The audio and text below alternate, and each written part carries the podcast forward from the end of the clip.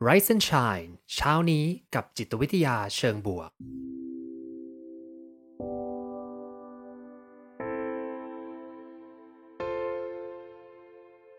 สวัสดีครับ ยินดีต้อนรับเข้าสู่พอดแคสต์เพื่อทุกท่าน อยู่กับผม ภูมิธีรพุทธปิติชัด ผมเป็นอาจารย์มหาวิทยาลัย และผู้คลั่งไคล้เกี่ยวกับเรื่องราวของจิตวิทยาเชิงบวก และการนำไปประยุกต์ใช้ในชีวิตประจำวัน รวมทั้งการทำงานในองค์กร เหมือนเช่นเคยนะครับ ผมจะมาส่งกำลังใจให้ทุกท่าน ออกไปทำชีวิตให้น่าใช้ในทุกๆวันกันนะครับ จิตวิทยาของงานไม่ประจำการเปลี่ยนแปลงของการทำงานนะครับ ก็คือเป็นใช้โคนะใช้ถ่านหินในการสร้างไอ้น้ำเป็นการปฏิวัติอุตสาหกรรมครั้งที่1นนะครับผมหลังจากมีการปฏิวัติอุตสาหกรรมครั้งที่ 1 มาแล้วเนี่ยครั้งที่2เนี่ยเขาก็จะเป็นเรื่องของไฟฟ้าเนาะ electricity นะครับผมใช้ไฟฟ้าแล้วก็ต่อมา ครั้งที่3เนี่ยจะเป็นเรื่องของการใช้ automation แล้วก็พวก machine ต่างๆ เข้ามานะครับในการสร้างความเปลี่ยนแปลงเนาะแล้วก็สุดท้ายเนี่ยก็คือยุคนี้ที่เราอยู่ นั่นก็คือยุคที่ชื่อว่าเอ่อ fourth industrial revolution นะก็คือเป็นการปฏิวัติอุตสาหกรรมครั้งที่ 4 ซึ่งตอนนี้มันจะเป็นเรื่อง cyber physics หรือว่าเป็นเรื่องของ AI เรื่องของคอมพิวเตอร์ต่างๆ ที่มันทำให้มีความฉลาดมากขึ้นนะเราอยู่ในยุคนี้ครับยุคที่4นะคราวนี้พออยู่ในยุคนี้เนี่ยมันก็เลยมีงานใหม่ ๆ งอกขึ้นมาเต็มไปหมดเลยเนาะ จริง ๆ บอกว่างานหลาย ๆ อย่างก็ค่อย ๆ หายไปใช่ไหมครับ งานที่มันจะไปติดกับอุตสาหกรรมยุค 1 2 3เนี่ยมันก็จะค่อย ๆ ลดลงไป แต่ว่าพอเป็นงานอุตสาหกรรมยุค 4 มันจะมากขึ้นใช่ไหมครับคราวนี้แล้วดีประกอบกับการที่เมื่อวานได้ยินข่าวว่าทางประเทศไทยเราเนี่ยก็มีการประสานงานติดต่อกับทาง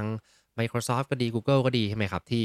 ทำให้มาลงทุนในบ้านเรามากขึ้น เรื่องของงานเหล่านี้แน่นอนปฏิเสธไม่ได้เลยครับว่ามันจะ เข้ามามีผลและมีบทบาทมากขึ้นกับการทำงานของเรานะครับผมจริงๆ การทำงานในช่วงนี้หลังจากที่เป็นตัวนอกจากเรื่องออนไลน์ทั่วๆไปแล้วนะครับ สิ่งหนึ่งที่มันเกิดขึ้นก็คือเราเราจะเจอสิ่งที่เรียกว่า gig economy เนาะ gig economy เนี่ยก็คือจะเป็นลักษณะของการเปลี่ยนแปลง landscape ทางการทำงานเรียกอย่างนี้ดีกว่านะคือเมื่อก่อนมันจะมีงาน full time นะแล้วก็ part time ใช่ไหมครับแต่พอใน sphere ของ part time เนี่ยเมื่อก่อนก็จะถูกมองว่าเป็นงานที่ คนต้องทำงานเหล่านี้ เพราะว่าจะหาเงินเพิ่ม เพราะว่าเราไม่สามารถเลี้ยงดูตัวเองได้ด้วยงาน full time หรือบางทีไม่ได้มี status ของการเป็น full timer อย่างนี้นะซึ่งมันก็ถูกมองไม่ดี แต่คราวนี้พอมีการเปลี่ยนแปลงในยุคของ gig economy เนี่ยมันก็เลยไม่ได้ถูกมองว่าเป็นเรื่องไม่ดีแล้ว แต่กลับถูกมองว่าเอ้ยเป็นเทรนด์ของการเปลี่ยนแปลงอะไรบางอย่างเนาะซึ่งพอฉะนั้นวันนี้พอมาเล่าถึงเรื่องงานพาร์ทไทม์หรือว่างานไม่ประจำนะครับขอเหมารวมเลยแล้วกันนะเหมารวมทั้ง gig worker แล้วก็ part timer เนาะจริงๆพาร์ทไทม์กับ gig work ไม่ค่อยต่างกันมากเท่าไหร่ มันจะมีต่างตรงบางจุดเล็ก ๆ เช่น สมมุติเราบอกว่าคนทำงานพาร์ทไทม์ทั่วไปอะครับเขาอาจจะสนใจในเรื่องของการที่มี contract กับหัวหน้าของเขาเนาะหรือว่าลูกจ้างของเขาเอ่อหรือว่าคนที่ดูแลเขานะจะมีการเซ็นสัญญาบางอย่างอยู่ คราวนี้ถ้าเป็นงาน gig economy gig worker หลายๆงานส่วนใหญ่ผ่านพวก แอปพลิเคชัน ผ่านพวกแพลตฟอร์มเนาะพอผ่านพวกแพลตฟอร์มอย่างเงี้ยส่วนใหญ่ก็ไม่ค่อยไม่ค่อยที่จะมีการให้ทำเซ็นสัญญาขนาดนั้นก็คือเหมือนกับเป็นครั้งครั้งไปจบเป็นครั้งครั้งไป แต่ก็แล้วแต่นะ ตอนนี้แลนด์สเคปของกิกอีโคโนมีเนี่ยมันค่อนข้างที่จะปะปนกันมากเลยครับ มีทั้งเรื่องสัญญาก็ดีนะ หรือว่าบางทีไม่มีสัญญานะ แล้วก็บางทีก็ทำกันเป็นวัน ๆ แล้วแต่นะแต่เขาก็จะให้ให้คำจำกัดความยาก แต่ถ้าพูดโดยรวมส่วนใหญ่ก็จะไม่ได้มี เซ็นสัญญาชัดเจน ไม่ได้มีการทำให้สวัสดิการ หรือว่าบางทีไม่ได้มีการทำ orientation อะไรด้วยซ้ำนะ orientation ผ่านพวกแอปพลิเคชัน เพราะฉะนั้นไม่รู้ว่าเพื่อนๆมีอยู่ใน gig economy หรือเปล่านะ สามารถที่จะแบบพิมพ์มาได้นะ เออ ฉันอยู่ในตอนนี้อยู่ใน gig economy นะ ตอนนี้กำลังทำงานไม่ประจำเป็นหลักอยู่ คราวนี้พอทำงานแบบ gig economy ครับ ก็คือเป็นผู้รับจ้างอิสระนะทำงานแพลตฟอร์มออนไลน์ก็ดีทำงานในบริษัทที่บางที ก็ทำตามเรียกนะฟรีแลนซ์ต่างๆ ใช่ไหมครับ แล้วก็พวกอย่าง driver ที่เราเรียกมาใช้บริการเนี่ยก็เป็น gig worker ใช่ไหมครับคนขับรถหรือที่พัก Airbnb อะไรอย่างนี้นะ ก็เป็นแบบกึ่งกึ่ง gig economy ด้วยก็คือเจอเป็นครั้งแล้วจบไปเลยนะ มีความยืดหยุ่นมากๆ แล้วก็ทำงานโฟกัสที่ตัว task ไปเลย คราวนี้ผมก็เลยมาดูนะว่า เอ๊จริง ๆ มันมี research ช่วงหลัง ๆ นะครับ มี research เยอะมากเลยในเรื่องของ gig economy ว่ามันเกิดอะไรขึ้นกับโลกของเราแล้ว คนที่เป็นพนักงานเนี่ยคือหลายๆคนพูดถึงมุมของแพลตฟอร์มมุมถึงการสร้างรายได้นะแต่ในมุมพนักงานเนี่ยโหเขามีมุมมองยังไงบ้างเนาะแล้วมันมีอะไรส่งผลดีหรือไม่ดีกับตัวเขาบ้าง อันนี้ก็เลยเป็นที่มาที่ไปที่ที่จะคุยในวันนี้ ซึ่งไม่สามารถที่จะคุยได้ทุกเรื่องทั้งหมดนะครับ แต่ผมจะพยายามเอามาเอามาเล่าหลายๆเรื่องแล้วกันนะมี paper ตัวนี้ครับที่เดี๋ยวเดี๋ยวก่อนที่จะเข้า paper นะต้องอธิบายเรื่องการทำงานพาร์ทไทม์ก่อนนะ การทำงานพาร์ทไทม์ถ้าเกิดว่าเป็นหลักทั่วไปก็จะบอกว่าทำงานน้อยกว่า 40 ชั่วโมงต่อสัปดาห์ใช่ไหมครับแล้วก็ส่วนใหญ่อีกตัวหนึ่งก็จะเป็นเรื่องของการรับค่าจ้างประมาณเป็นชั่วโมง ไม่ค่อยรับเป็นเงินเดือนเท่าไหร่แต่ก็มีเหมือนกันนะพาร์ทไทม์เป็นเงินเดือนก็มี แต่ว่าอันนี้จะเป็นน้อยกว่า 40 ชั่วโมงเป็นตัวหลักเลยครับ แล้วก็งานพาร์ทไทม์เนี่ยก็มีพอเราพูดถึง social exchange theory คือพนักงานเข้าไปทำงานในองค์กร มันจะมีเรื่องการแลกเปลี่ยนทางสังคมกัน แต่พนักงานพาร์ทไทม์หรือ gig worker เกอร์เนี่ยบางทีไม่ได้รู้สึกถึงการแลกเปลี่ยนครับ ก็คือฉันมาแลกเปลี่ยนแค่ตัวเงินกับเธอเนะเหมือนวันเนี้ยฉันมาแค่จ่ายเงินเธอมาทำงานฉันมาทำงานให้เธอเธอจ่ายเงินฉันจบกันไปนะไม่ต้องมามีความสัมพันธ์อะไรใดๆทั้งสิ้น อันนี้ก็เป็นลักษณะหนึ่งของพาร์ทไทม์หรือว่า gig economy นั่นเองนะครับผม ซึ่งอพอมาดูงานวิจัยกันเนาะว่ามันมีงานสรุปตัวหนึ่งครับเขาไปดูเรื่องของภาพรวมความพึงพอใจในชีวิตต่างๆ ของ gig worker หรือว่า part timer นี่แหละ แล้วเขาก็มาดูว่าอะไรมันส่งผลต่อความรู้สึกดีไม่ดีของ gig worker บ้างนะครับผม ซึ่งตัวเนี้ยก็มีมาประมาณ 5 ตัวด้วยกัน 5 ตัวที่ว่ามีอะไรบ้างหนึ่งเลยครับเขาไปดูตัวของสภาพแวดล้อมการทำงาน สภาพแวดล้อมการทำงานส่งผลอย่างไรบ้าง ต่อตัวความ quality of life เขาเรียกใน quality of life คุณภาพชีวิตเนาะซึ่งแน่นอนพอเราพูดถึงสภาพแวดล้อมการทำงานเนี่ย มีผลน่าจะมีผลในการทำงานมากๆนะว่าสภาพแวดล้อมดีหรือไม่ดีเนี่ยส่งผล อันนี้ไม่ต้องเป็นพาร์ทไทม์ก็ได้พนักงานทั่วไปก็ตาม เพียงแต่ว่า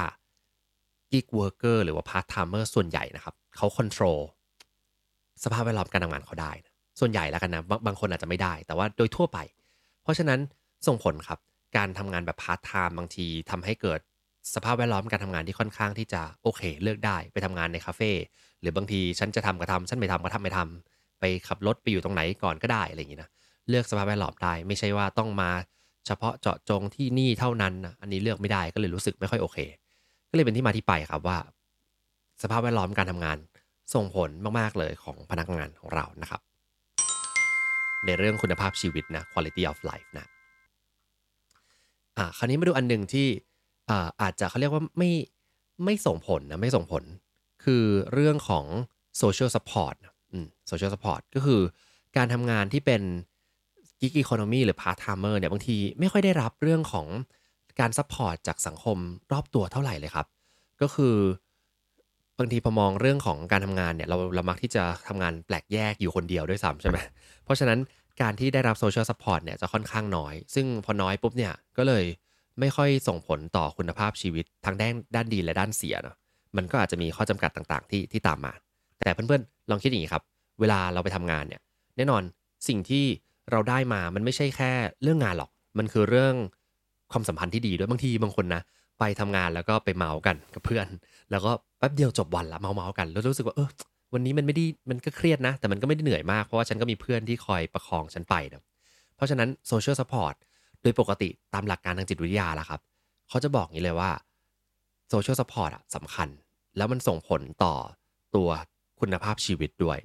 แต่ในมุมของ gig worker เนี่ยด้วยความที่เขาอาจจะไม่ได้เป็นคนมอง social support อยู่แล้วเนี่ยเพราะฉะนั้นมันอาจจะไม่ได้ส่งผลอะไรมากขนาดนั้นก็ได้นะเออน่าสนใจนะตัวนี้ ก็เป็นเรื่องที่2นะ social support นะโอ้มีส่งหัวใจมาด้วยขอบคุณมากนะครับขอบคุณมากเลยสวัสดีพี่สราด้วยนะครับคราวนี้เมื่อกี้เราดู work domain ไปละสภาพแวดล้อมการทำงานส่งผลครับต่อคุณภาพชีวิต อันที่2 social support ไม่ได้ส่งผลขนาดนั้นนะเพราะฉะนั้นแสดงว่าถ้าเขาปรับตัวได้ แล้วมีพื้นที่ที่เขา happy กับการใช้ชีวิตข้างนอก กับคนอื่นกับอะไรอย่างเงี้ยมันก็โอเค คุณภาพชีวิตก็ไม่ได้ถูกกับผลกระทบ อันที่3ครับตอนนี้เราจะมาที่ life domain ละเรื่องชีวิตละ life domain นี่ส่งหมดเลยนะสามตัวเนี่ยคือ 1 เรื่องของ leisure นะครับผมสภาพความรู้สึกในแง่ของการทำงานที่เป็นไม่ใช่การทำงานแต่การใช้เวลาว่างของเขาแล้วกันนะการใช้เวลาว่างของเขา การใช้เวลาว่างให้เกิดประโยชน์ของเขาเนี่ยมันส่งผลต่อ quality of life มาก ๆ เลยนะการทำงานให้แบบได้มีโอกาสได้พักผ่อนได้มีโอกาสได้ใช้ชีวิตข้างนอก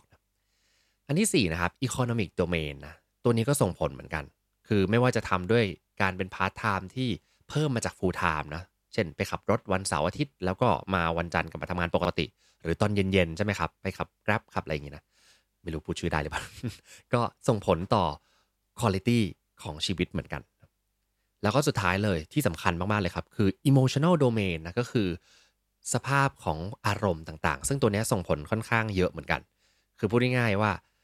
การทำงานแบบพาร์ทไทม์หรือว่าการทำงานไม่ประจำนะ มันดันเป็นงานที่ช่วยให้เรารู้สึกสามารถที่จะ control ความรู้สึกทางอารมณ์ของเราได้นะ เออ พอเรารู้สึก control สภาพอารมณ์ของเราได้เนี่ย มันก็ทำให้เราไม่ รู้สึกว่างานนี้มันเป็นงานที่ต้องมานั่งเครียดกับมันทุกวันมันเป็นงานที่เราเลือกการใช้ชีวิตแล้วก็การจัดการตัวเองได้อย่างดีนะเพราะฉะนั้นสภาพทางอารมณ์ก็เลยส่งผลต่อการใช้ชีวิตของ gig worker ด้วยนั่นเองนะอ่าอันนี้พูดกว้างๆแล้วก็เป็นวิชาการมากๆเลยนะแต่แต่พอมาชวนให้เพื่อนๆคุยอย่างนี้ ผมเชื่อว่าหลายๆคนตอนเนี้ยทำงานไม่ประจำหรือทำงานพาร์ทไทม์นะซึ่งไอ้เจ้างานพาร์ทไทม์งานไม่ประจำเนี่ยส่วนใหญ่ก็จะมาหลายรูปแบบ แต่หลายๆคนอาจจะมาในรูปแพลตฟอร์มใช่ไหมคือทุกวันนี้เรามีงานประจำแหละ แล้วก็เพื่อเพื่อความมั่นคงอะไรบางอย่าง แต่มันก็จะมีงานแพลตฟอร์ม เช่น งานของสมมติมาเนี่ยไลฟ์ขายของใน Tik t o อกอย่างนี้นะ หรือบางทีจะเป็นสไตล์แบบว่าทำงานที่เป็นขายของของตัวเองมีช็อปไว้รับมาขายไปก็ดี หรือว่าที่บ้านทำนู่นนี่ก็เอามาขายออนไลน์ด้วยนะเนี่ยผมว่าเรามีทำอยู่ ซึ่งซึ่งก็คงจะพิจารณาได้ว่าเรื่องเหล่านี้มันคืองานไม่ประจำหรือว่างานพาร์ทไทม์นะแต่คราวนี้ สิ่งที่ผมสนใจมาก ๆ เลยครับ ส่วนตัวเลยสำหรับผู้ฟังทุกท่านนะ แล้วก็สำหรับใครที่จะฟังในพอดแคสต์ต่อไปด้วยต่อไปด้วยนะครับ ขออภัยเมื่อกี้มัน notification เด้งใครที่ทำฟังพอดแคสต์ต่อไปด้วยนะครับ ก็คือ ผมสนใจเรื่องของงานพาร์ทไทม์ที่มันน่าจะส่งผลต่องานฟูลไทม์นะอยากรู้ว่าคุณสมบัติหรือว่าอะไรบางอย่างที่เราได้ทำจากงานพาร์ทไทม์มันส่งผลต่อการใช้ชีวิตในงานฟูลไทม์ด้วยหรือเปล่านะ เพราะฉะนั้นก็เลยเป็นที่มาที่ไปครับของงานวิจัยตัวนี้ ซึ่งยังไม่ได้เก็บข้อมูลใดๆทั้งสิ้นเลย แต่ถ้าเพื่อนๆในที่นี้ในช่องทางไหนก็ตามที่ฟังผมนะครับมี 1 คือมีงานประจำนะที่ทำอยู่ก็คือมากกว่า 40 ชั่วโมง หรืออะไรที่ตามกฎหมายกำหนดที่เป็นงานหลักของเราเรียกอย่างนี้แล้วกันนะและ 2 คือมีงานไม่ประจำด้วย ก็คือมีงานพาร์ทไทม์เสริมมาด้วยนะ เชิญชวนเลยครับ เพื่อนๆ คือกลุ่มเป้าหมายของผมนะ ในการที่จะ เก็บข้อมูลตรงนี้ เพราะฉะนั้นเชิญชวนให้มาร่วมกันได้ครับ ก็สามารถที่จะเข้ามาที่ต้องต้องบอกงี้ก่อนว่ามีมีรางวัลให้ สมมติว่าทำเสร็จปุ๊บเราจะมี gift voucher ให้นะครับ แต่ว่าบอกเลยว่า survey มันไม่ได้สั้น survey มันยาวนะครับ ก็ถ้าอยากจะมาร่วมเดี๋ยวผมไปหาทางแปะข้อมูลนี้ให้ ไว้ติดตามใน Facebook ก็ได้ครับผมเดี๋ยวผมแปะข้อมูลให้ ก็จะเป็น tinyurl นะครับ .com แล้วก็ตามด้วยเลข 3w 5 fdpwe นะอ่านี่ยากเย็นมากเลยนะ ใครที่สนใจทำวิจัยร่วมกันนะครับ ก็คือเข้ามาสิ่งที่คุณจะได้รับเอางี้ก่อนเดียวนะหนึ่งคือ gift voucher นะสองคือจะได้เทคนิคและทักษะในการบริหารจัดการการทำงานที่ดีขึ้นนั่นเองอ่าพูดง่ายเราไม่เราไม่ให้คุณทำฟรีนะ เราจะให้คุณทำตัวเซอร์เวยเนี้ยเพื่อให้ผมได้ข้อมูลวิจัยนะ แล้วเราจะได้มีความรู้เรื่องนี้มากขึ้นนะ เอาข้อมูลมาให้ทุกคนนะ หลังจากนั้นก็คือจะ ได้เทคนิคการจัดการทำงานบริหารจัดการอะไรบางอย่างด้วย แต่ว่าใครที่เป็นผู้ฟังในไรซ์สัญชาอยู่แล้วปกตินะครับผมก็เป็นผู้ฟังที่สนับสนุนผมอยู่แล้วนะครับสามารถที่จะลองเข้ามาได้นะครับผมก็ไปที่ถ้ายูยูใน IL นะครับตัวเป็นตัวย่อนะครับ แล้วก็ 3W 5FDPWE นะฮะอันนี้ก็จะเป็นงานวิจัยที่จะมาทำถ้าใครฟังฟังไม่ทันเนี่ยก็เรียนเชิญที่จะ เข้าไปตามใน Facebook หรือว่าตามใน IG ผมก็ได้มั้ง แล้วเดี๋ยวผมจะเข้าไปแปะตัวลิงก์ไว้ให้นะฮะอืมอันนี้พี่สาบอกว่าให้ไม่ไม่ให้ใช้ชื่อแพลตฟอร์มอื่น ใช่ผมพอจะรู้แหละ แต่ว่าบางทีมันพูดยากเหมือนกัน เราไม่ได้ไลฟ์ประจำก็ขอความกรุณานะครับผมอ่าก็ตอนนี้เราก็น่าจะ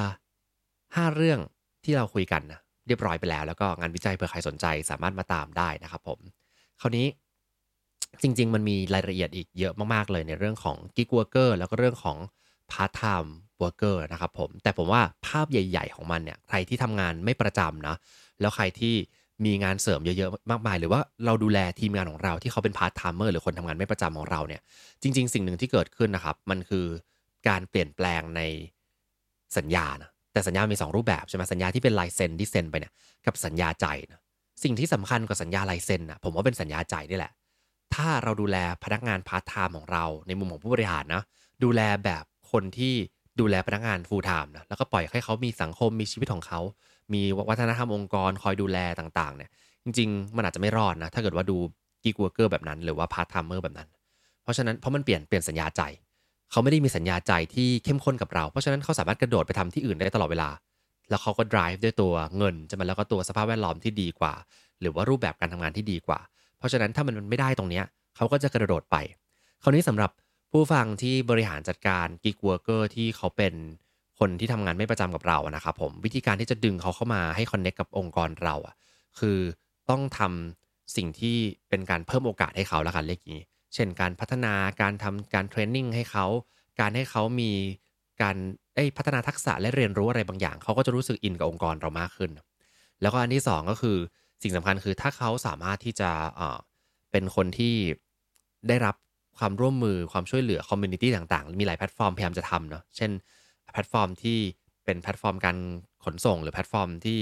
เป็นการขับรถทั่วไปเนี่ยนะขนของเนี่ยเขาก็จะมีพวก community ของเขาให้เข้ามาพูดคุยแลกเปลี่ยนกัน แต่ก็ไม่รู้ว่าตรงนั้นมัน effective แค่ไหนนะแต่ถ้าใครทำได้นะครับ สร้าง social support ที่อยู่ใน system ของขององค์กรได้อะเขาก็จะไม่ได้หลุดออกไปข้างนอก แล้วก็งานไม่ประจำของเขามันอาจจะกลายมาเป็นงานหลักที่ทำประจำก็ได้นะก็ก็ส่งผลดีกับเรานะครับโอเค ก็น่าจะประมาณนี้นะครับ ผมคุยเร็วๆประมาณนี้ มันมีจริงๆ ถ้าใครอยากจะฟังเรื่องนี้มากขึ้นนะ ผมก็สามารถคุยได้ยาวกว่านี้แต่วันนี้มาคุยใน session ตอนเช้าไม่นานมากครับอยากจะให้เพื่อนๆได้ชวนคิดเท่านั้นเองนะว่ามันมีประเด็นอะไรบ้างในการทำงานไม่ประจำของเรา แล้วถ้าเราอยากที่จะ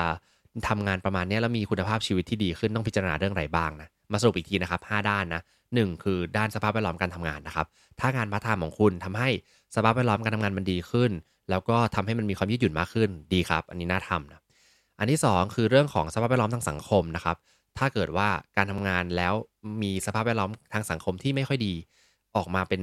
พนักงานพาร์ทไทม์หรือว่าทำงานพาร์ทไทม์มาเสริมเนี่ย อาจจะช่วยดึงให้เรามาอยู่ในสภาพแวดล้อมที่เราควบคุมได้มากขึ้น อันที่ 3 ก็คือเป็นเรื่องของการใช้เวลาให้เกิดประโยชน์กับเรื่องเวลาว่างทำให้เรามีคุณภาพชีวิตที่ดีขึ้น อันที่ 4 เป็นการเพิ่ม value ของ economic ของเราด้วยนะก็คือสามารถที่จะสร้าง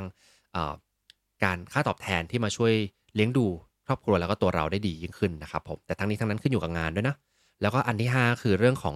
emotional domain ที่สำคัญที่สุดเลย คือการทำงานพาร์ทไทม์บางที สามารถที่จะ บริหารความรู้สึกและอารมณ์ของเราได้ดี บางทีไม่ต้องมาโดนกดดันจากหัวหน้าหรือเพื่อนร่วมงานต่างๆ ก็ทำให้เราเนี่ยสามารถมีคุณภาพชีวิตที่ดีได้นะครับผม นั่นก็คือ 5 ด้านของเราในวันนี้นั่นเองนะครับอ่าโอเค เพราะฉะนั้นนี่ก็คือจิตวิทยาของพนักงานไม่ประจำนะครับผมพิจารณา 5 เรื่องด้วยกันถ้าคนจะไปทำงานแบบไม่ประจำนะครับผม ขอบคุณที่ติดตาม หากสนใจคอนเทนต์แบบนี้ อย่าลืมกด subscribe ตามช่องทาง podcast ของท่าน และสามารถติดตาม Facebook Group โดย search Rise and Shine เช้านี้กับจิตวิทยาเชิงบวก วันนี้ขอให้ทุกท่านมีความสุข ออกไปทำชีวิตให้น่าใช้ ออกไปตามหา what makes your life worth living กันนะครับ